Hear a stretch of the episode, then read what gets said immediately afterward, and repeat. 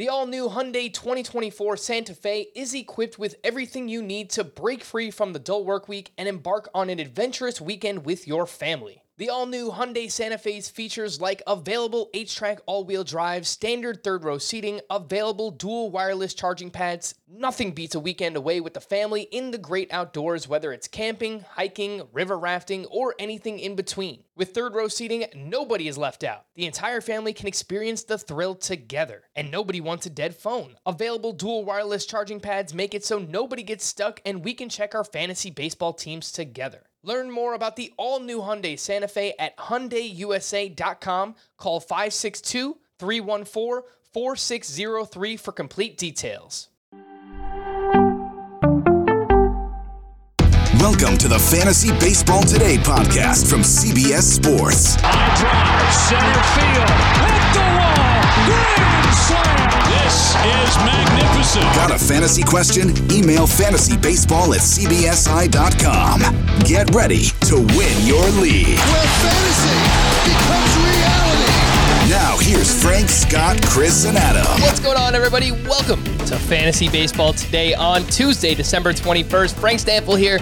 No Scott White as he's out on a well deserved vacation, but I am not alone. Happy holidays to everybody. We've got a fun week planned. And if you enjoy Kokomo Friday, you are going to love today's podcast because the guest that I have today is actually one of my favorite people in the industry. I don't know that this person actually knows that, but someone that is filled with energy, positivity, knows how to have fun, knows his fantasy baseball, and he makes awesome, awesome music. Welcome into the show, Michael Govier. What is happening, my man? Hey, wow, I cannot believe it. Do you believe in miracles? Yes, I do. I'm here on the CBS Today Fantasy Baseball Podcast. I am thrilled to be here. I did not know that, by the way. Thank you so much for saying that, Frank. Uh, it's an honor and a pleasure. And right back at you. Hey man, look, you deserve the praise. You're, I think you're doing great work. Uh, so everyone, make sure you follow him on Twitter at MJ Govier. That's G O V I E R over on Twitter. You can listen to him on the Palazzo podcast and over at Roto Fanatic. You can find some of his work there. Uh, I know you got uh, a few other things going on as well. So I'll give you the opportunity just here up front before we get started on on the fun before we jump in to promote anything that you've got going on right now. Well, Frank, I've been an admirer of this show, and it's pretty wild for me to be on here. I got to give a shout out to BYB, the Bless You Boys. That's my home league. They're going to love this. They, will probably be stunned. Casey and the crew are going to be shocked that I'm on the podcast today. So thank you for that. I run Roto Fanatic with several wonderful people, including Matt Williams. Matt Williams is an excellent analyst, and he has his player breakdowns all available. They say they're the best in the business. They're like thread after thread on Twitter with detailed analysis that gives you everything you need to know about each individual player. We index them all at rotofanatic.com. It's a great way to make sure you're really in touch with your player analysis, and Matt's one of the best in the biz. Plus, we have other people who do great work there. And uh, you can check it all out at rotofanatic.com. And lastly, we have a thing going on with Fantrax too. So if you go to fantrax.com slash rotofanatic, we're doing a, a bunch of leagues there. So if you sign up for leagues you're going to play anyways, go to fantrax.com slash rotofanatic and uh, you'll have a good time, I swear. Yeah, look, this is, I understand it's a very early time. There's probably a lot of people that are not drafting, but there are some people that are currently drafting. And right now, I mean, it's a good way to just uh, become familiar with the player pool, ADP, see where some players are going. And you can do a bunch of best ball drafts right now. And there's no in season management. You literally just draft your team and you accrue points throughout the course of the season. And I know Fantrax is a place where you can play those best ball drafts. So uh, if you're looking for something to get in on right now, just kind of, you know, become familiar with what what the player pool looks like in fantasy baseball in 2022. I think that's a good way to do exactly that. I mentioned on the podcast today, we're going to have some some music, some songs that Mike created himself. Uh, every like 15, 20 minutes throughout the course of the podcast, I will introduce a new song and we'll talk about said song and the players involved in that song. And of course, we will uh, do a little bit of fill in the blank here on the podcast. Honestly, Mike, I wanted to come up with something more fun than that, more fun than fill in the blank because again, you're a fun dude. You're you bring the energy, but Hey, look at me.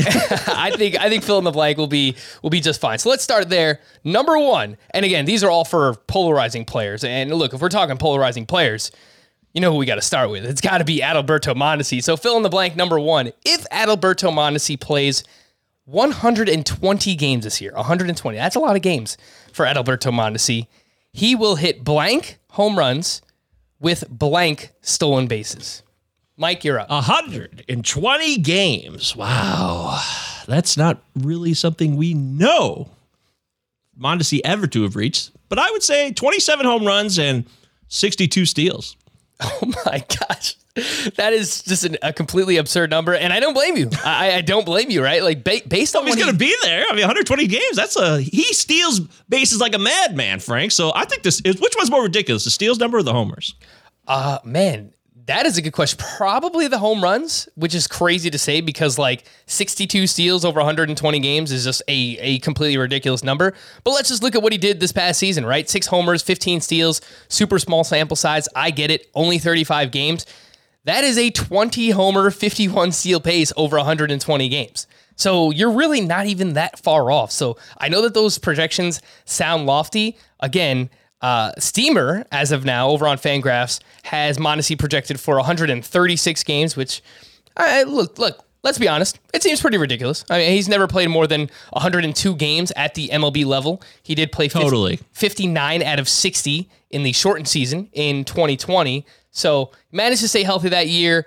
We all remember what happened in the shortened season. His first month was awful. His second month was amazing. Some people might have picked him up, and he won you fantasy baseball championships. So you say 27 homers, 62 steals. I'll go with hmm, if he can get to 120 games. Let's say I'll say 23 homers, 53 steals, which is just like right. is is completely insane. Now, Mike, do you actually like drafting Adalberto Mondesi? Are you someone that's willing to take the plunge and and take the chance on Mondesi? I'll pull up his ADP real quick. I know that it it is lower this year than it has been in years past, uh, but over on the NFBC right now, Mondesi's ADP is 53.46. So if you're playing a 12 teamer, that's like an early fifth round pick. If you're playing a 15 teamer, that's a mid fourth round pick. What do you think?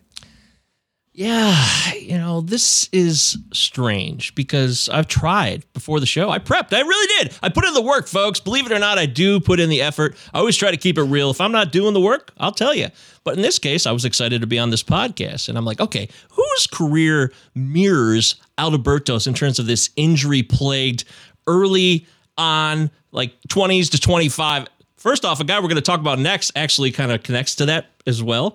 But there's not a lot of guys I could find. I mean, there's guys that get injured when they're 25 to 27. Oh, I thought of Michael Brantley. Michael Brantley was a guy who had a couple of years there where he was really injured. People said he was a lost cause, but he came back and was very, very good for the Astros.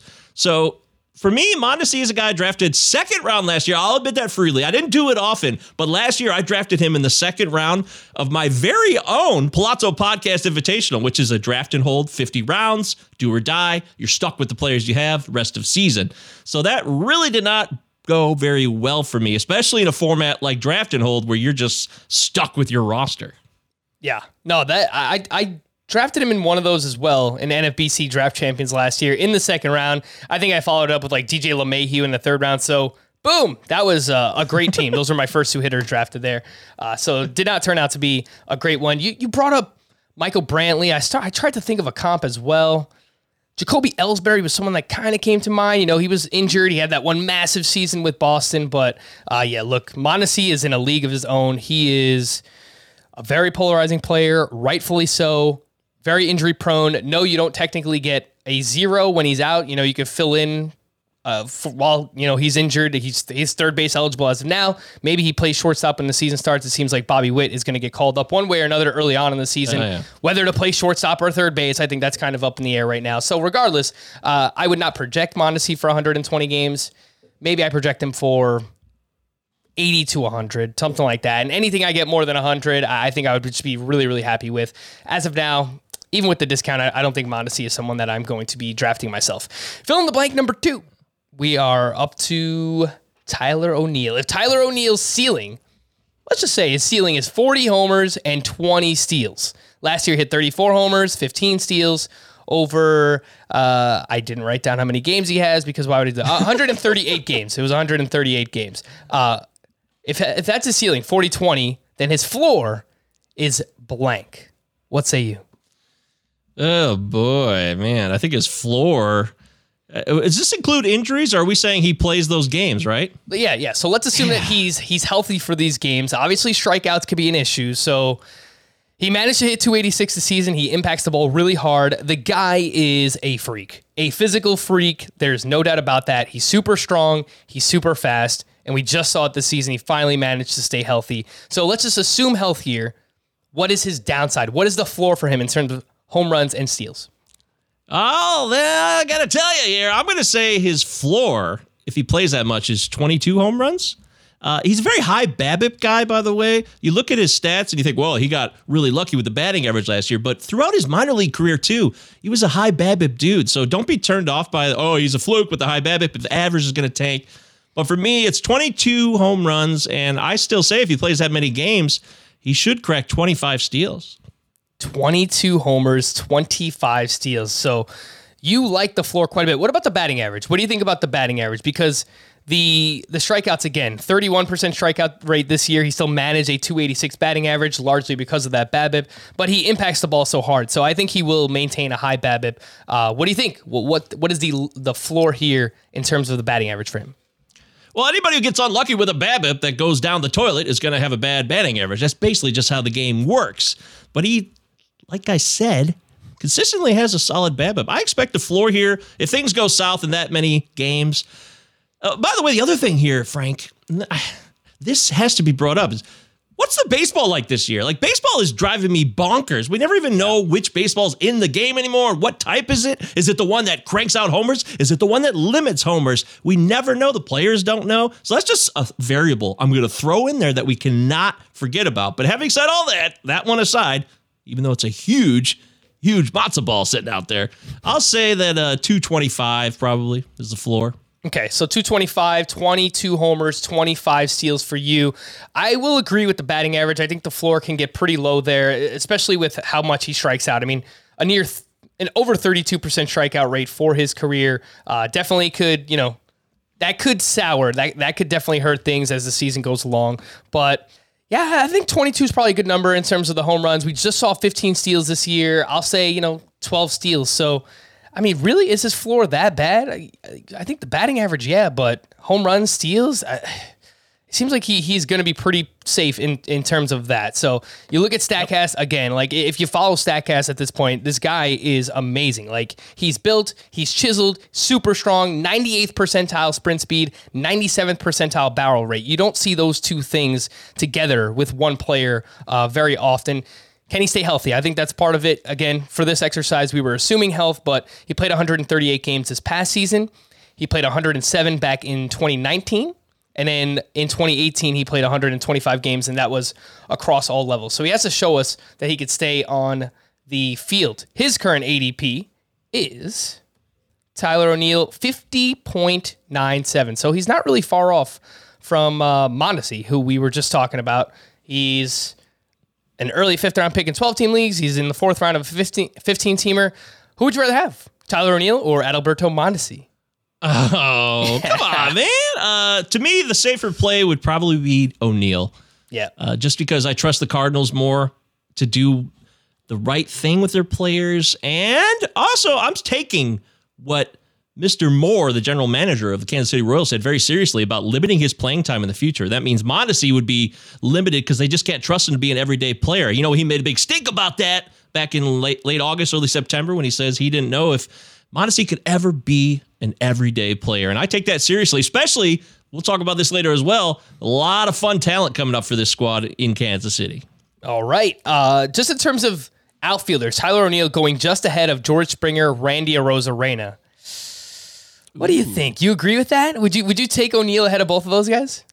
No, I would definitely take Randy Arozarena. In fact, I wrote it down in my prep that I would prefer to take Arozarena over O'Neill entirely if I was in that situation, which they both are. Arozarena's around 56 ADP according to my latest data, give or take. So I'm taking Arozarena all day. I love the Rays. I trust the Rays. I don't worry about platoons as much. Arozarena seems to play through that consistently, and he's going to keep getting better. I love Arozarena big time in 2022. Yeah, they're kind of similar players, though. You know, Arozarena and Tyler O'Neill. They're just kind of like these freak athletes. They strike out both quite a bit, but That's true. Yeah. No, I, I think But oh, Springer gets hurt a lot. Springer, I'm I'm not interested in Springer, even though it's a great team, a great offense. I just Yeah. I can't trust him to be out there enough. Yeah, no, I hear you there. It's I kind of just want to grab as many pieces of the Blue Jays as I possibly can. I mean, that offense was so so ridiculous last season. They lose Marcus Semien, so I think we all kind of project like they'll take a step back. How much of a step back?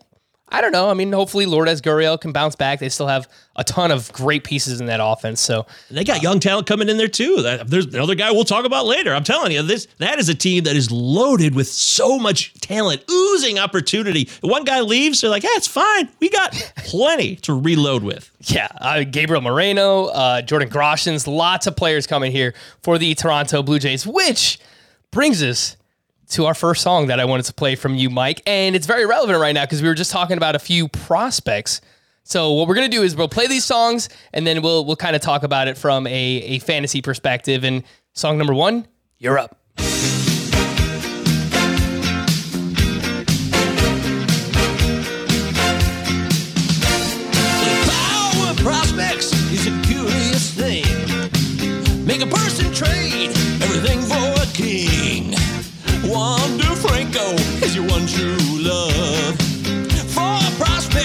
Trade all the above. Don't need money, don't take fame. Don't need no credit card to ride on this train. It's strong and it's sudden, it's cruel sometimes, but it might just save your life. That's the power of prospects.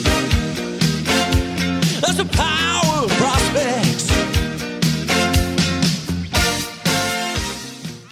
Dude, that is amazing. that you sent these over earlier today. I'm like, is that really you? It's amazing. Thank you. Yeah, I, you know, I did that one early on in 2021, and uh, I got some positive responses from it. I actually think it's one of my favorites as well because I love Huey Lewis in the news, and it just kind of worked out. Now Wander Franco's like beyond a prospect; he's a real player now. That's how much time has already traveled by. Yeah, so I, I'm actually doing my first NFBC draft champions right now, and I wound up with Wander Franco. I drafted him at the end of the fifth round. I think at the time that was like his max pick, so I was like, all right, I don't really love when he goes in the third round, but if he's gonna last to the fifth round, sure, I'll take a shot on Wander Franco. Great call. Uh, so with the power of prospects, Mike, give us one. Give us one of your favorite prospects to target in redraft leagues in 2022. Alrighty. Well, you know, I was out there for the first pitch, which is a fun little baseball event that happens every year related to the Arizona Fall League. And I got to see, unfortunately, I only saw one game. I should have gone to more games, but hey, it was my first time and it was so busy. And I met so many people in real life for the first time. You know, I started doing this right before COVID started. So I've been doing a lot of this online and through virtual settings. So it was fantastic to connect with legit prospect people. You know, it was so cool to do that. And I got to see that one game and some players inspired me. But the one that I really, really was impressed by, and I'm thinking in redraft, I'm excited about, is probably right now, uh, I think it's Juan Yepez of the Cardinals. Now, he's getting a lot of buzz. He kicked butt in the Arizona Fall League. He looked really, really good. He's a guy who's turning 24. Uh, he was part of a Matt Adams trade a few years back from Atlanta. It was just a, or no, last year's, no, a couple years ago. Whenever they got rid of Matt Adams, Matt Adams was on Atlanta. He's been on so many teams now, I've lost track. Point being is Juan Yepez is able to keep the strikeout rate down with a nice walk rate around 12%. Keeps the strikeouts at 20% or under, and he's increased his power and his overall swing and approach. He had a 154 WRC plus in 92 games at AAA last year. Now, the only caveat is he's probably going to rely on the DH to be redraft usable this year. That's the only concern because he's got Paul Goldschmidt and other players that are in the mix at the corner infield. He could play a little bit outfield too if he needs to, but he's probably a first baseman slash DH. Yeah, we had the Welsh on recently, kind of doing like an AFL recap, and he talked to us a lot about Juan Yepez, and and he likes him quite a bit. He said, you know, the universal DH with the Cardinals is something that could definitely get Yepez some playing time. And then he brought up Lars Nootbaar, and he's like, don't forget about Lars Nootbaar because he was really, really good down at the AFL as well. Can't so forget about Lars Nootbaar. Such a great name. The best name in baseball history to date. Unreal. he told us that uh, apparently Lars Nootbaar trademarked it, and he's he's legitimately coming up with some kind of candy bar. Yes, yes, we're all thinking it, and you did it, Lars. Thank you, thank you, Lars. That is amazing. Yeah. So Juan Yepez, a name to remember. Uh, Lars Nootbaar as well, two that can kind of work their way in. Universal DH, maybe Nootbaar as a fourth outfielder if our guy Tyler O'Neill struggles a little bit, if Harrison Bader struggles a little bit, maybe Lars Nootbaar can work his way into a little bit more playing time there as well. A name that I'm pretty interested in redraft in terms of prospects for 2022, Jose Miranda. I, he, he's kind of like Juan Yepez in that he doesn't have a position. He's kind of positionless within the Twins organization. He just had one of the best seasons in the minor leagues where he hit 344, 30 homers, a 973 OPS. And I kind of think the Twins can use him at this point. I was a little surprised that they didn't call him up towards the end of last season, but whether he gets some at bats at third base, can he play a little first base? Can he DH for them? Do they bring Nelson Cruz back? I don't know. There's a couple of things up in the air right now, but Jose Miranda, especially that he has third base eligibility, third base is bad. It is not a good position, and I'm trying to find upside late in, in some of these draft and hold leagues. And Jose Miranda is someone that I've drafted already so far myself. So he's he's a name that I'm looking at. Uh, Mike, is there anyone else you'd like to mention? Maybe a prospect that you're looking to buy in Dynasty? Ooh, I love Dynasty. I'm getting more into Dynasty over the last two years. I've been Same. playing keeper leagues for years, right? But there's a difference between keepers and Dynasty. You would agree? Oh yes, for sure. I keepers. you- My home league is a keeper league. You know, you keep like four. Some keeper leagues you keep six players, and then I play in the Scott White Dynasty League, which is a 24 team points league where you can like there's contracts involved and they move up every year, but you can essentially keep your entire team if you want to, and every team has up to 12 minor leaguers times 24 teams. It gets deep really, really fast. So yeah, there's definitely a difference.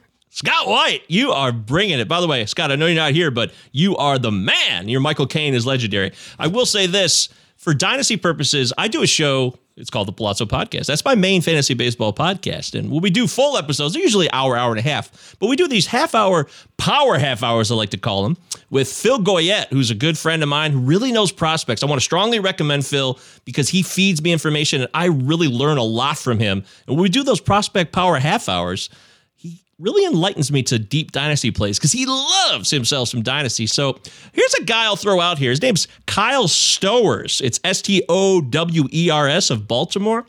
Uh, he's a second rounder from 2019 who just kind of really took off. He had 73 walks this season and really had an elite OBP among several levels. He got up to double and I believe triple A. So that's a guy that I would look at for a deeper dynasty play that people probably aren't even paying attention to because he's not on the radar in front of your main stage. He's not on the marquee saying, Hey, I'm Kyle Stowers. No, but he did hit 27 home runs as well. So a guy who can get 27 bombs with a 380 plus OBP on the Orioles, who are, you know, they have a lot of opportunity right now in their team. That's a fun name and an under radar play that I'd be looking into. All right, lefty bat here, and I'm looking at. You mentioned he played across three levels: high A, triple A. Even got 22 games in at.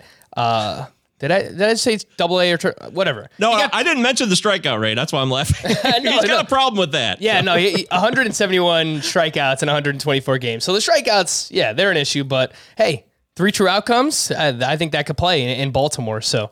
Uh, name to pay attention to there. Kyle Stowers of the Baltimore Orioles. Fill in the blank number three. Let's get back to this. There is a blank percent chance Byron Buxton plays at least 120 games in 2022, assuming that there is a full season. We'll see what happens. Obviously, we're in a lockout right now, but that's the number today, Mike. 120 games for Mondesi, for Buxton.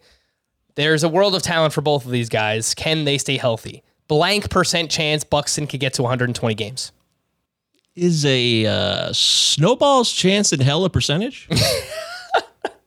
It can be for this. Okay. Well, there it is then. That's what I select because Buxton is supremely talented. We don't need to relive the stats. We all know the story.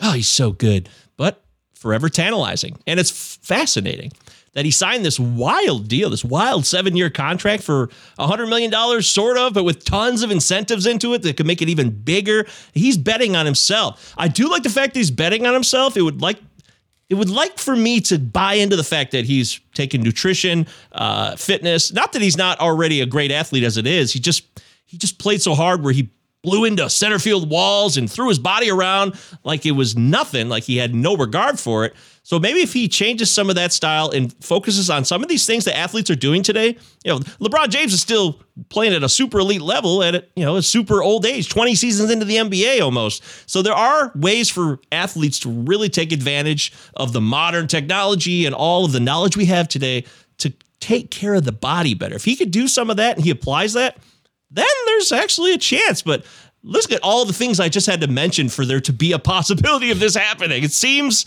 like it's a lot of variables. Yeah, so look, we know the deal with Byron Buxton. You just broke it down. He's played more than 100 games just once in his MLB career. That was 140 back in 2017. He hasn't played more than 87 games in any season since then. But man, he was so, so, so good this past season. 1005 OPS, uh, was second among hitters with at least 250 plate appearances. If you combine just his 2020 and 2021, it's only 100 games. 32 homers, 11 steals, 288 batting average. I mean, like Mondesi, you don't even need a full season for this guy to to really pay off. Um, so what do you think about that possibility? His ADP 64.5. He's behind Tyler O'Neill, who we talked about. He's behind Mondesi. He's going just behind Nick Castellanos, just ahead of Eloy Jimenez. What do you think about that price tag? Well, it's definitely understandable. All you drafters out there, you set the market, you set the price, and we obsess over ADP. It gives us a, a gauge. It lets us know what everybody else is doing, but it doesn't really explain it all the time. And in fact, the more hardcore leagues you're in, the higher the price is for entry, the more likely it is that your ADP is going to go flying out the window. I mean, I played the main event last year, which is a $1,700 entry fee for the first time. And I finished third, by the way. It's not bad. So I got my money back. Woo! Nice. Never have I been so grateful, Frank, to get my money back in a league than I was in that league. It felt like I won, you know? But in that type of situation, ADP changes. But in this situation, if you're asking me, I, I don't mind the price. I still think I'd rather wait because there's always gems deeper on later on at a deeper ADP. You know, Tyler O'Neill last year, his ADP was much less than it was last year. I mean, it was it was like 280 plus around there, 240, 250 beyond that. So I'm looking for somebody deep down in there again that I can find. All right. Let's move on to fill in the blank number four. Our first starting pitcher that we're going to talk about here.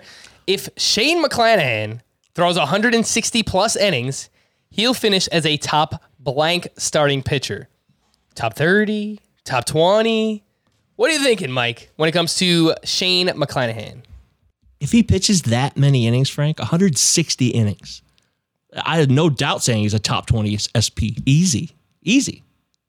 Well, look at what he just did this past season, right? 343 ERA, the whip a little bit high, 127, 141 strikeouts, over 123 and a third innings pitched in his first season. Now, I'm thinking 123 he got to this year. Why can't he? Why can't he get to 160? You know, maybe 160 is pushing it a little bit. I would say 150 is probably a fairer bet for Shane McClanahan. Obviously, he pitches for the Tampa Bay Rays. They need him. They need him to give innings. You know, they they're not going to have Tyler Glasnow for the season. They're going to be depending on Shane Baz, but I think McClanahan, as we saw in the postseason, he's going to be their guy. They don't really have a choice. They need him to be that guy. Lots of swings and misses for him. Lots of hard contact as well. His 14.8% swinging strike rate was tied for eighth among pitchers with at least 120 innings pitched this past season. His hard hit rate was also in the bottom sixth percentile, so does give up a lot of hard contact. You know what it reminds me a little bit of? Shane Bieber. When he first came up, strikeouts were there, gets some swings and misses. Obviously, the strikeouts have gotten even better since he first uh, came onto the scene, but he got hit hard. He would live in the zone too much, and that's something that I noticed. Is Shane McClanahan, his zone rate was a little bit above league average this past season. It was like two or three percentage points above. So I think he needs to get out of the zone a little bit. His fastball was a little bit too hittable, but man, you talk about the stuff 97 mile per hour fastball. He's got an awesome slider, curve. Got to work on the changeup a little bit, but uh, uh, maybe a legit four pitch arsenal here. I'm with you, man. If he, I think if he gives us 100 and 150, I would say he's top 25 pretty easily. If he gives us 160, yeah, he's he's a top 20 starting pitcher. Uh, what do you think about actually buying in on Shane McClanahan this upcoming season? His ADP, it's pretty high actually. People people are in on Shane McClanahan. I get it. Uh, yeah. 105.9 is the ADP for Shane McClanahan. He's going Other pitchers in his range, I only see a relief pitcher. That is Giovanni Gallegos. Pablo Lopez is behind him. Tyler Mahle, Carlos Rodon, Justin Verlander, who we'll talk about in just A lot little of risk. A lot of risk with all those guys you just mentioned. Yeah. So what do you think? Uh, Do you, do you like Shane McClanahan the most of those risky pitchers? Hell yeah, dude, Frank. I'm in on this. I dig it. I love him. I want to see more of him. He's a Rays pitcher. They know what they're doing. Also, you mentioned Glasnow's out. Glasnow, Chirinos, McKay, all three of those guys, long-term surgery recoveries. They're, they're out of the picture. You go to a roster resource on Fangraphs, and you know who doesn't these days. You definitely are going to see an opportunity for him to flourish all day. He could be the absolute stud ace in 2022 of a potential World Series team. So I'm actually not even that mad at that ADP. In fact, I'm kind of down with it. I thought it was going to be higher than that. So if I can get him at 105 ish, I'm I'm in, Frank. I'm all in. What would you want him as? Like your SP2, your SP3 on your staff? I would I would go the way I built. You know, this is all roster construction. We would have a whole different show. We could talk about this, Frank. But I think uh, I could go as high as seeing him as my two. I really could, depending on how the roster was being constructed. I really would do that. Yeah, I think in a deeper league, like a 15 teamer, I can get away with him being my SP2. You know, I might I might back that up a little bit sooner with my SP3. You know, someone that I feel a little bit safer in terms of the innings. But uh, in a 12 teamer, yeah, I think I think you could get him as your SP3 and like whatever the eighth ninth round. I, I think that's that's totally doable for Shane McClanahan.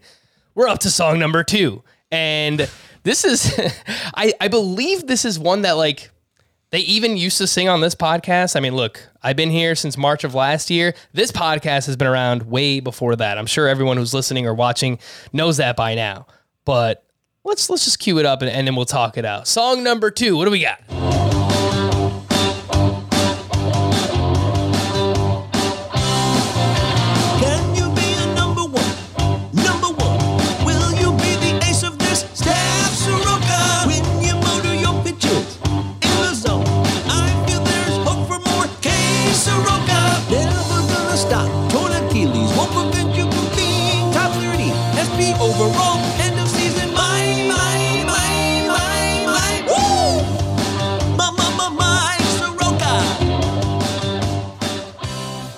That one makes me laugh.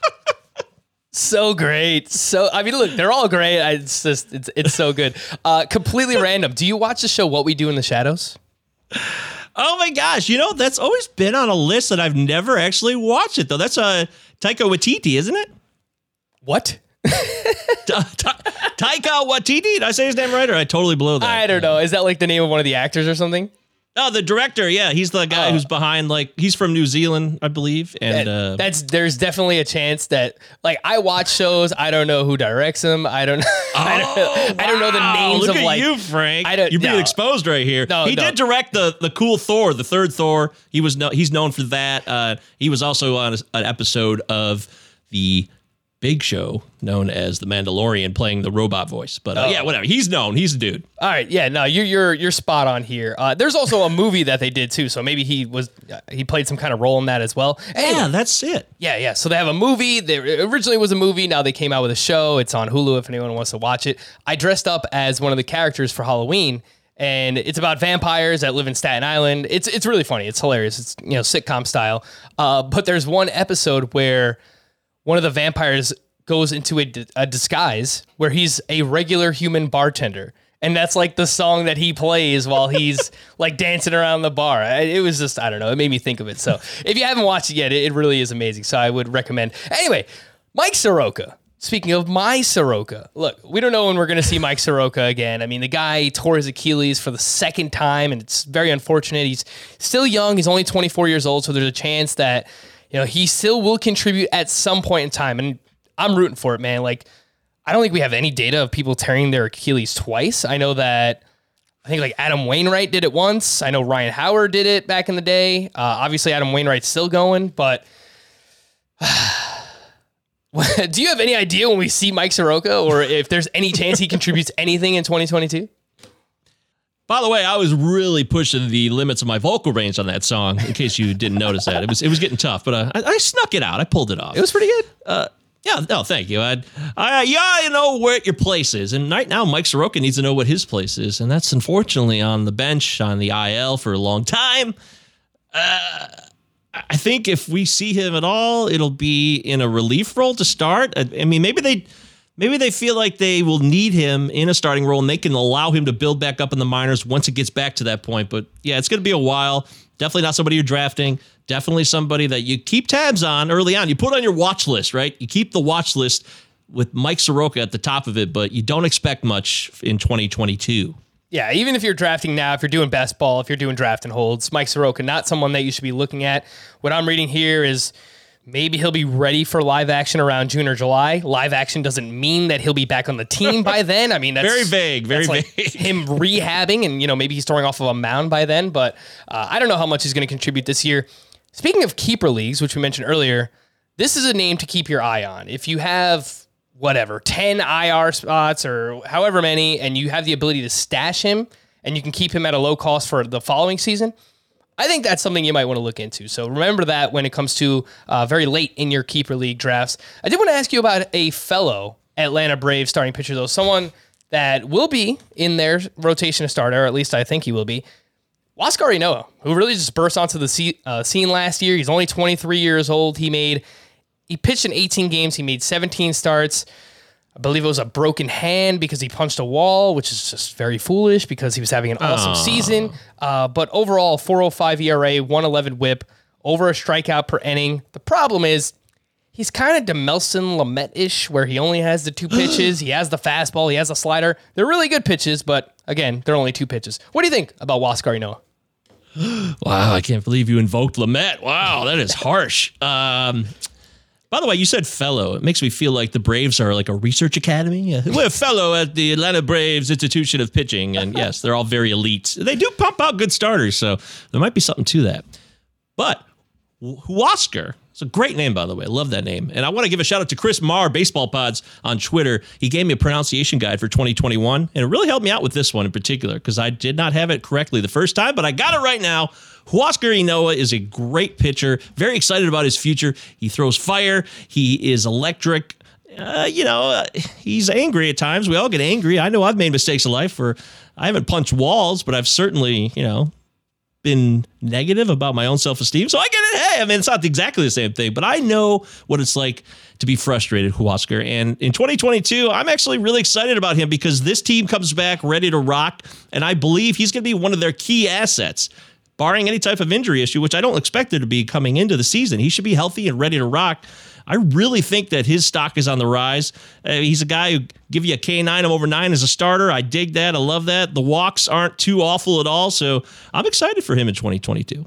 All right. I mentioned this draft a few times already that I'm doing, and I wound up with Ynoa as my SP5 on a staff that also included Scherzer, Alcantara, Logan Gilbert, Aaron Civale, and then I brought Wow. it back with uh, Huascar Ynoa. So That is incredible. That's a fantastic staff. I'm not even kissing your butt here. That is, I would love to have that staff. Good call. Nice job. I appreciate that. Yeah, the ADP right now for Ynoa is uh, 232. So for those who play in 12 team leagues, he'll be a late round flyer. If you're doing one of these deeper drafts, obviously uh, he might wind up being someone that you uh, you plug in, you plug and play based on the on the matchups here. Fill in the blank number five. Let's get back to the fill in the blanks. Over the past month, Justin Verlander's ADP is 110.7. So that's right around the 9 10 turn in a 12 team league. Now, if Verlander looks like himself in spring training, this ADP will jump blank spots. If he's himself and everybody's drinking the Kool Aid, as we like to say, I think it jumps 80 spots easy. 80 spots. So that Really puts do. him in the 30ish range, right? So a, a third round pick. Yeah. Why wouldn't mean- it, right? So I, I I made this comp recently and I said, look, if Verlander looks like himself in the spring, what's the difference between him and Chris Sale? Honestly, I look, Exactly. Chris Sale made starts last year. I get it. He didn't really go deep into his starts. I believe he made eight or nine starts. Only one of them he went six innings or more. It was literally, I think, six innings on the dot. Uh, last time we saw Verlander in a full season, he was amazing. 2019, he finished as the number one overall player in five by five roto. There, there was some stuff going on about like he didn't sign his deal before the lockout. That has all been squashed. He has officially signed a one year, $25 million deal to return to the Astros with a conditional option for year two, where if he reaches 130 innings in 2022, then he will get that extra year for 2023. So that's the Astros showing a little bit of faith that you know he'll he'll be able to get there, and obviously Justin Verlander um, trusting himself uh, and and you know thinking that he'll be able to get over 130 innings uh, as well. If you want Verlander, you should be drafting right now because like this is the absolute lowest that he's going to be. I think like the closer and closer we get, you're right. I, does he move up 80 spots? I don't know. Uh, Can it 60, 70? You know, is he a fourth, fifth round pick? Yeah. I, I think can- minimum. oh yeah. I think it could get that high. So yeah, if you're drafting right now, he's someone that you should be target targeting. Um, what would you want him as? Yeah, kind of like Shane McClanahan. He doesn't he doesn't go that far after McClanahan. Would you want him as your SP three, SP two? Yeah, you know, this is a track record, a guy, Hall of Famer. His motion, his mechanics, they're so repeatable. They're so flawless. I mean, I'm a Detroiter, so I'm born and raised Michigander here, growing up. Love my Tigers. Go Tigers. Like uh, ex coach O used to say, go Tigers. And I am a fan of Justin Verlander. Even though he left, I was happy when he won a World Series. Even if they did cheat, I feel bad about that, but, you know, I was still kind of happy for him. He's got a perfect life. He's got a wonderful wife who's also from Michigan, Kate Upton, which is very cool. But in terms of fantasy value, because none of that has to do with his fantasy prospects, what I would do is probably have him be the two. I, I don't know if I could trust him as my one just because he's 39, even though he's amazing and he's still, if he's healthy, if he's as is, he's a top 15 pitcher for sure. But it's funny you mentioned Chris Sale, Frank, because when I was doing the research for this show, that was a name I wrote down, and I was surprised that his ADP was at 49. I thought it should be higher than that. Chris Sale is a legit stud who's healthy now, and he'll be ready to go this season. So why wouldn't you want Chris Sale as your SP1? I, I actually have more faith in the fact that I would take Sale as a one as opposed to Verlander as a one. Just because we've seen Sale back, we know he can do it. He's further along in his program from the injury. So knowing that, that's really the difference maker for me to say, hey, I'm going with Sale as a number one, but Verlander will be a nice two. I don't really have a reason, anything to say against Chris Sale. I mean, outside the only thing that I noticed was that the swinging strike rate was down considerably. I think it's fair. I mean, it's his first time pitching coming off Tommy John surgery, so you know it was down a couple of percentage points. The changeup for him was not very good as well. Is that something that you know he can work back into as he throws more innings? I think that's a possibility as well. Fastball velocity still looked all right. Slider looked very very good. He got a lot of whiffs on that pitch again. And you look at the range that he's going around right now his ADP is right around Robbie Ray. He's going, uh, it looks like eight spots ahead of Logan Webb, uh, nine spots ahead of Freddie Peralta. So, yes, there's upside with these pitchers, but there's also, I, I would say, considerable risk. You, you could say that about any starting pitcher, but specifically those names that I mentioned. Robbie Ray was awesome last year. Can he repeat it? Uh, Chris Sale, obviously a little bit older, coming back from Tommy John surgery. Logan Webb, was awesome last year. Can he repeat it? Freddie Peralta, huge innings jump. Is that going to affect him in 2022? We have question marks for all these guys, and I think you know if you're taking a shot on one of them, why why not Chris Sale? So He's got the track record. I agree. Also, I'll say this that Robbie Ray is probably one of the most fascinating and curious cases for 2022. Will he be that guy again? Because we all need to see him do it again. At least I do. I can't draft him that high expecting that he's going to do it forever all of a sudden after he couldn't do it for most of his career. So that's a huge, huge if, in my opinion. yeah, the one thing that I do like about Robbie Ray's offseason is landing in Seattle. I mean, it's just a great landing spot in terms of ballpark, division, the teams that he's going to go up against. Obviously, just getting out of Toronto, and he was really good in Toronto, and getting um, out of the American League East. You know that that I think that represents a pretty safe floor right there for Robbie Ray. But in terms of can he harness the control that he showed this past year, definite question marks when it comes to Robbie Ray, especially if you're drafting him as your your SP one in fantasy baseball. Let's take a quick break. When we return, we'll have fill in the blank number six here on Fantasy Baseball today. Passion, drive, and patience. The formula for winning championships is also what keeps your ride or die alive. eBay Motors has everything you need to maintain your vehicle and level it up to peak performance. Superchargers, roof racks, exhaust kits, LED headlights, and more. Whether you're into speed, power, or style, eBay Motors has you covered. With over 122 million parts for your number one ride or die, you'll always find exactly what you're looking for. And with eBay Guaranteed Fit, your part is guaranteed to fit your ride every time or your money back. Because with eBay Motors, you're burning rubber, not cash. With all the parts you need at the prices you want, it's easy to make your car the MVP and bring home huge wins. Keep your ride or die alive at ebaymotors.com. Eligible items only, exclusions apply. Live Nation presents Concert Week. From now through May 14th, get $25 tickets to over 5,000 summer shows. That's up to 75% off a summer full of your favorite artists like 21 Savage, Alanis Morissette, Cage the Elephant, Janet Jackson, Meghan Trainor, Peso Pluma, Sean Paul, Sum 41, and many more for way less. Grab your tickets now through May 14th to see all of the artists you love all summer long for just $25 each. Visit livenation.com slash concert week to buy now. That's livenation.com slash concert week to buy now. All right, so let's get back into the fill in the blanks. A reliever one, a closer one. Last season, Jake McGee had 31 of 56 San Francisco Giants saves. That's 55%.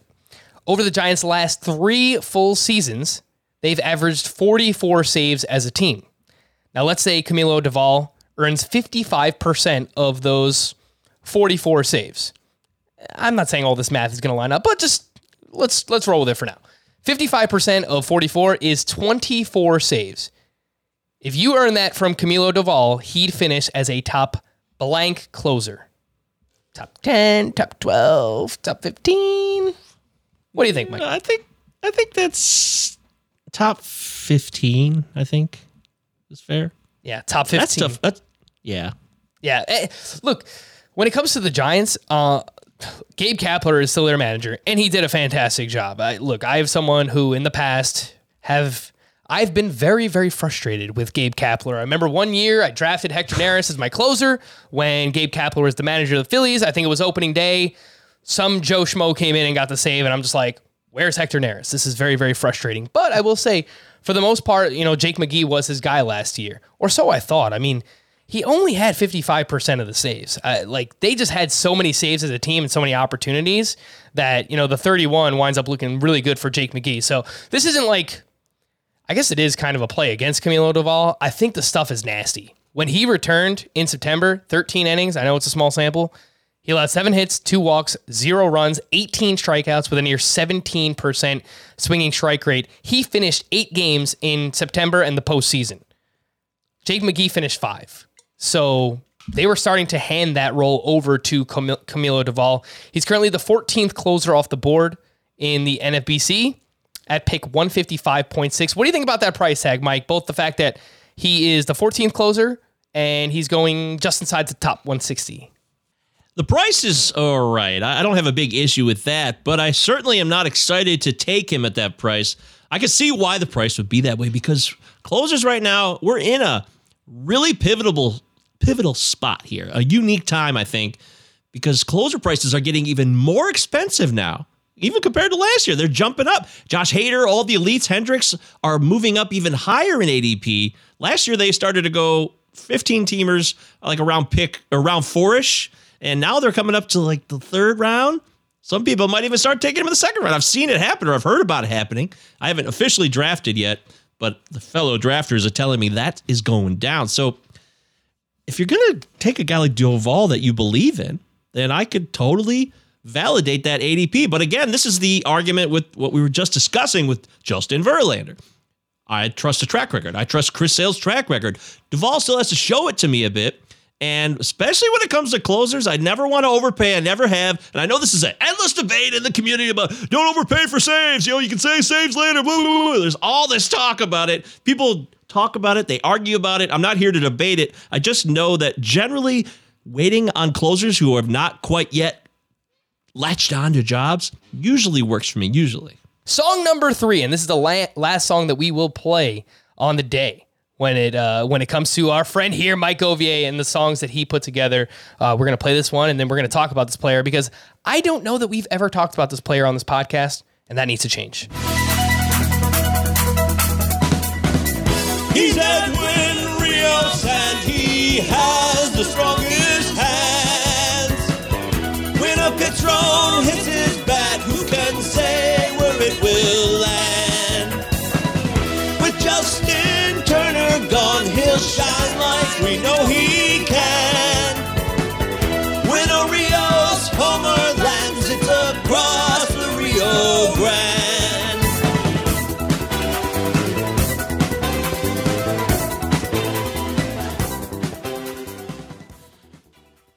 Fantastic work. Again, Edwin Rios. Edwin Rios, for those who don't know, is in the Dodgers organization, third baseman, first baseman. He only played 25 games this past season. He batted 078, only one homer. He had shoulder surgery in May, so apparently he was playing through injury. He missed the rest of the season.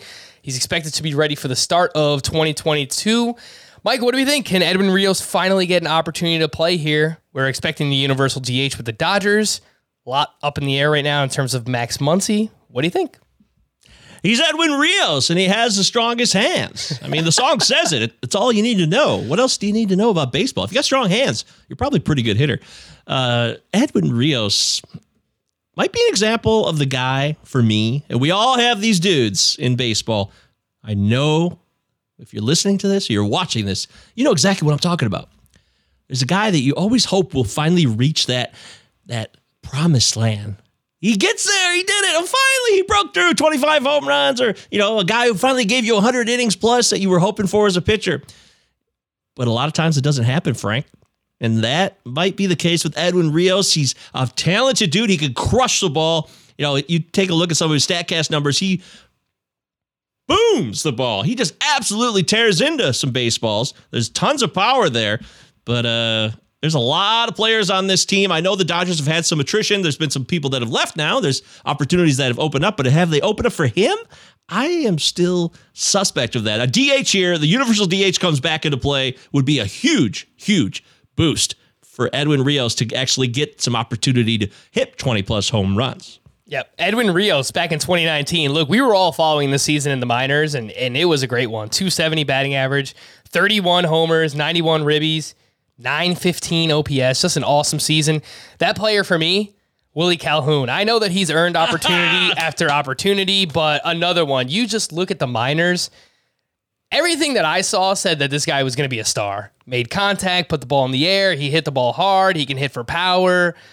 Ah oh, man, I'm still waiting. Yep. I, am hoping it can happen. I'm, I'm I'm never giving up on my boy Willie Calhoun. But. I'm rooting for you too, Frank. Willie was a special player. He still got it. He's not over for Willie yet. It's not over yet. Let, us see what he could do here. The Rangers are making some moves, so you know some lineup protection. Let's see where he bats in that lineup. Uh, I'm interested to see for for Willie Calhoun. I just want to ask you a few more follow up questions here on the Dodgers. Max Muncy comes out like a month ago. He was on MLB Network and and reveals that he did tear his UCL. So this is something that normally requires Tommy John surgery. You know, we've seen hitters come back from that before. He didn't have surgery. He's he's doing the rest and rehab, hoping that you know that that's it's it's it's going to do exactly that. It's going to rehab uh, over the course of these next couple of months as we get closer to spring training. We'll see what happens. Is he just a complete avoid until we know more? And with that, can it finally happen for Gavin Lux? Gavin Lux is somebody that absolutely is talented, is exciting, is fun. Uh, he has been the hot prospect, like the prospect. Whoever is the big prospect right now that you would consider like an Adley Rutschman, Gavin Lux has been like an Adley Rutschman. But then he falls off. He has a 2020 COVID year that's weird. Gavin Lux, I have no doubt, is talented enough. And if he's given the opportunity, he'll thrive. He will absolutely thrive. He'll be a great Dodger. All you LA fanboys and girls will love him. It'll be a great love affair in 2022 for Gavin Lux. But as far as Muncy, that love affair may be on pause. There could be a divorce that is being filed, unfortunately. Uh, I, I don't like to make light of that, but unfortunately, there are situations where players don't have what you need from them. And if you have a team like the Dodgers who have World Series aspirations as always every year, nothing changes there. And you got a guy saying, "Eh, you know, I'm trying to just rehab this I've had it. I've actually torn my UCL, believe it or not. I mean, I'm just an average Joe, Frank, but I was playing pickup basketball at the University of Michigan in 2010 and I got a rebound. I grabbed it and I turned to throw it down, an outlet pass right on the wing, and I threw it like a football. And this guy just stopped me from behind immediately, like stopped my emotion dead on, and I just tore it up. It was awful. It was I screamed and jumped around like ah! It was terrible, terrible pain. It was awful, and I still don't know what that guy was thinking, by the way, because you just don't do that. It was a pickup game. We, you know, we're not professionals here, but anyways, Max Muncy, I hope that never happened to you, and I hope that's not the reason why your UCL is torn. But if you're trying to rehab it and you're expected to be a great hitter in 2022, Max, I've got big concerns about that, Frank. I am very, very dubious that Muncy will be someone that we can rely on in the first half. Now, maybe there's a second half here, but it's also could get to the point where it doesn't work out in the first half, and then he decides, well, I guess I had to have the surgery in the first place, and then gets the surgery, and then you waste a roster in a spot that you probably took on a pretty high end there. Max Muncy, you know, he's a top 150 player in baseball, so you're not just throwing peanuts out there. I am very, very concerned about Muncy, and I would be avoiding him until further notice. Yeah, I'm I'm right there with you too. And if anything happens further with him, I think that would only uh, entrench Gavin Lux in, in playing time there with the uh, in the Dodgers lineup. And to the gentleman who contributed to the tearing of Govier's uh, UCL here, if you're listening, shame, shame on you. Pick a basketball game and you're out here causing torn UCLs. How dare you? Do you What still was he thinking? Do you I mean, still- come on. do you still play, Mike? Still play basketball? Uh, I, I, I would love to play. I haven't played in a minute, but I'm ready to go. I would love to get my lungs. It'd probably take two weeks to get the lungs in capacity for that, but I'm ready to go. I'm not ready to give up my career just yet. All right, all right. Well, I'm I, I'm toying with the idea of going out to uh, Arizona for the AFL next year. So, if you are there and I am there and we are together, we'll play a little pickup basketball. We'll make it happen. Let's do it. Let's do it. By the way, I rehabbed my UCL tear. I did not have surgery. I know you're all dying to know what I ended up doing. I rehabbed it, and uh, I have had a very healthy arm ever since. Oh, very nice. All right. Well, so there's some hope. There's some hope here for Max Muncy. Let's wrap up a few more fill in the blanks. Let's just say Alex Bregman's power output in both 2018 and 2019 was a product of the juice ball because as of now, it's it's kind of looking that way. I would project blank home runs for Alex Bregman in 2022. Let's assume that he's healthy too. Healthy season, Alex Bregman, 2022. I'm going to project 27 home runs. 27 home runs. I think that that is. I think that's pretty fair. I think let's say he plays 150 games. That's I never project anyone for a full season because it's just not realistic. Uh, if he plays, well, Steamer has him for 146, uh, and they have him for 27 home runs as well. I'm going to go a little bit lower. Oh. I'll say 25. I'll say 25 home runs for Alex Bregman. Remember 2018 and 2019? The guy was amazing. He hit 72 home runs during that stretch, seventh most in the MLB. That came with a 16.3% home run to fly ball ratio. He hit just 18 home runs over 2020 and 2021. That's 133 games. So not a full season, but not far off either. A 10.3% home run to fly ball ratio. Has never really had great StatCast numbers. Do you need great StatCast numbers when you have the short porch in left field out there in Houston? Probably not. We just saw Jose Altuve hit 31 home runs. Uh, the the other factor here is that Bregman just had wrist surgery. He underwent wrist surgery after the season, expected to be ready for spring training, but you know, if that could be the reason why he he just had a, a pretty down year in in 2021. So I missed that, by the way. I admit that freely. I totally missed that surgery, and I was going to actually blame the legs because he's had hamstring issues, a lot of leg problems the last two years, and I thought maybe that sapped some of his power. But if there's this wrist injury too, to boot, then that is another. That's another concern where I'm like, eh, maybe I should downplay that 27. I, I did not look at your Steamer projections, by the way, Steamer. That was totally off the top of my head. I swear. Uh, the ADP, the ADP is fair though. Fair though. It's it's 95 right now, so it's it's not egregious. It's not a huge asking price here for Alex Bregman. My takeaway from third base would be, you know, if if you can wait 20, almost almost 30 more spots, and no, it's 20, 20 spots, and get Anthony Rendon, which is currently how it's shaping out. It's that's probably just something that I would do instead. So, what do you think? Just going to ask you that. what do you think about this price tag here? Uh, Alex Bregman, eighth third baseman off the board, pick 95. That price tag is just fine by me. I might actually be hitting that up a lot, but I get the feeling in some of the sharper leagues that he'll probably go a little bit higher, but uh, that'll also be dictated by my experience. We'll find out if I'm right about that because I think uh, he's a really talented number two overall pick when he was drafted. His bat speed is flawless. I don't really think.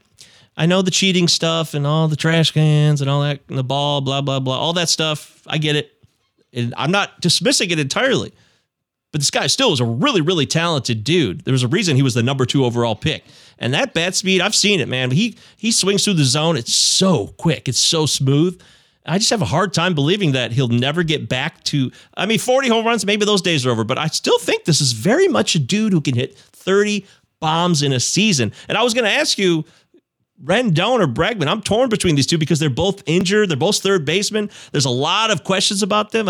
I don't know what I'm going to do with Rendon even more than Bregman. At least with Bregman, I feel like I have a little more certainty that he's younger and that he's going to get right. Yeah, I, I I like the one to two round discount that you could get on Rendon right now. That's more so in a 12 team league. They're basically one round apart in a 15 teamer. So I would take the discount on Rendon. If you're just if it's in a vacuum, if I'm on the clock, I need a third baseman. I'm deciding between those two. I would take Bregman. I, I believe I'm going to have Bregman ranked ahead of Anthony Rendon. He's younger. I understand he's coming off the wrist surgery, but you know Rendon has dealt with a ton of injuries himself. He's obviously he's like 32, 33 years old at this point. Angels lineup is pretty good.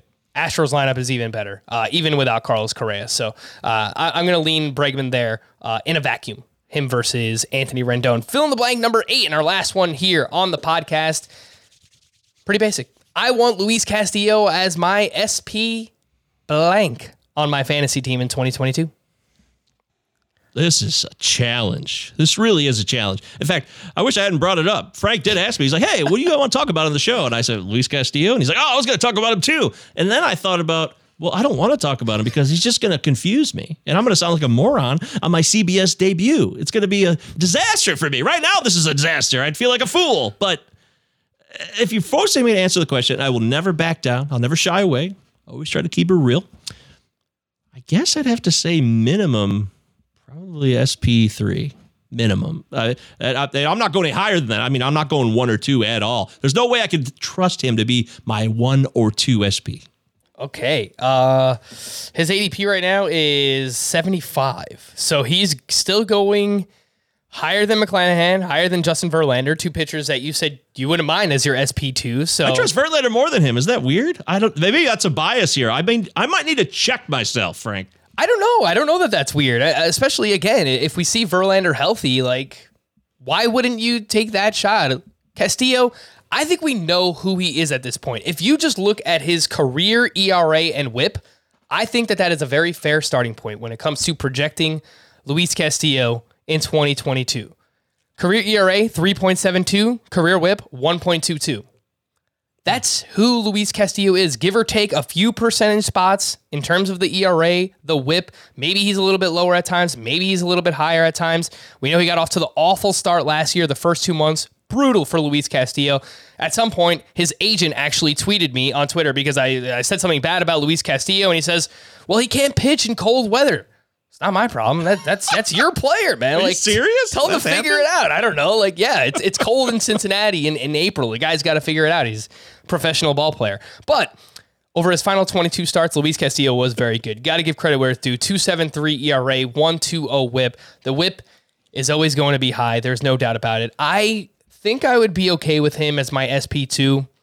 The problem is just the price tag still. I mean, he's he's like a fifth sixth round pick. So, uh, like the only way you're getting him as your SP3 is if you're really aggressive on pitching early. And the way that this year's player pool is shaping up, the elite hitters dry up really fast. So I think within the first six, seven rounds of your draft, you, you probably want three, four, five hitters. So I, I don't think that going like going overboard on starting pitchers early is the way to do it this year, or at least from from what I've seen so far, my experiences uh, in the draft that I've done. So, all right, you're a little bit lower there on Luis Castillo. Um, SP, yeah, SP two for me. I, I don't know that it's actually going to happen. Let's just say you do draft him as your SP two.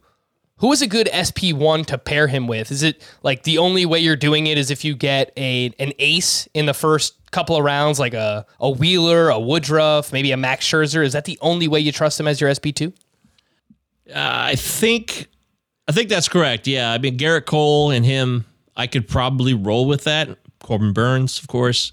Uh, otherwise, yeah, I, I, would be dubious and concerned. I, if we're going back to what we talked about earlier with like a Sale or a Robbie Ray, and then I'm having Castillo be my two, I'd be really worried about that. I'd feel very uncomfortable about that situation. Yeah, no, there's just a lot of risk. You're right about that. I mean, imagine Robbie Ray and Castillo as your first two starting pitchers. Like, if the things, worst case scenario, if things hit the like hit the fan, like you could be looking at uh, like a one three five WHIP combined from your first two starting pitchers, which is just busted, an, an absolute disaster. So.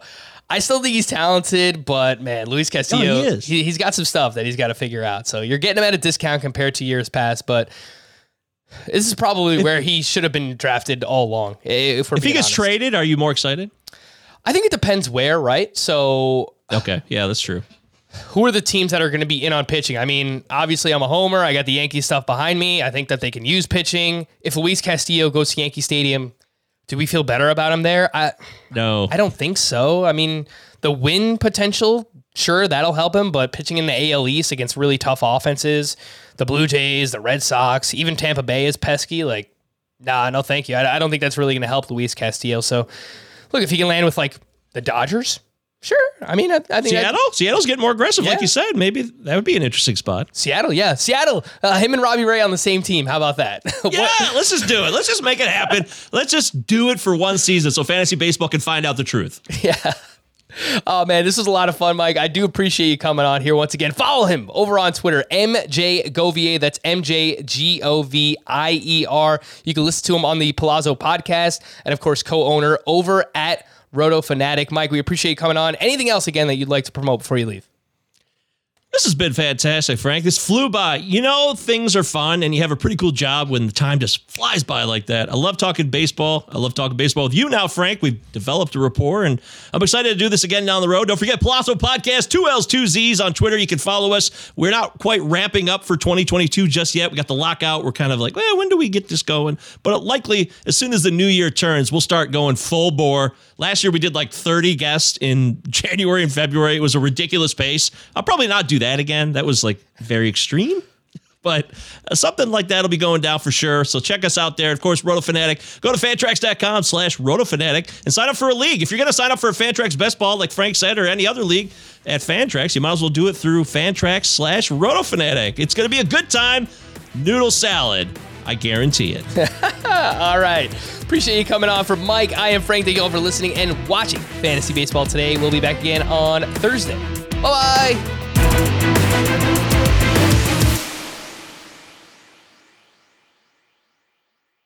If you've ever been in the market for a new home, you know home shopping can be a lot. There's so much you don't know and so much you need to know. What are the neighborhoods like? What are the schools like? Who is the agent who knows the listing or neighborhood best? And why can't all this information just be in one place? Well, now it is on homes.com. As somebody who's been through this, I can tell you these features are so, so incredibly valuable. They've got comprehensive neighborhood guides and detailed reports about local schools, and their agent directory helps you see the agent's current listings and sales history. The area you live in is just as important as the house itself. You can get to know a neighborhood without ever setting foot in it. Say you're a really active person. You could find out about the nearest parks. Do they have a baseball field? Maybe you want to join a softball league like Chris and I play in. Also, Homes.com collaboration tools makes it easier than ever to share all this information with your family. It's a whole cul-de-sac of home shopping information all at your fingertips. Homes.com. We've done your homework.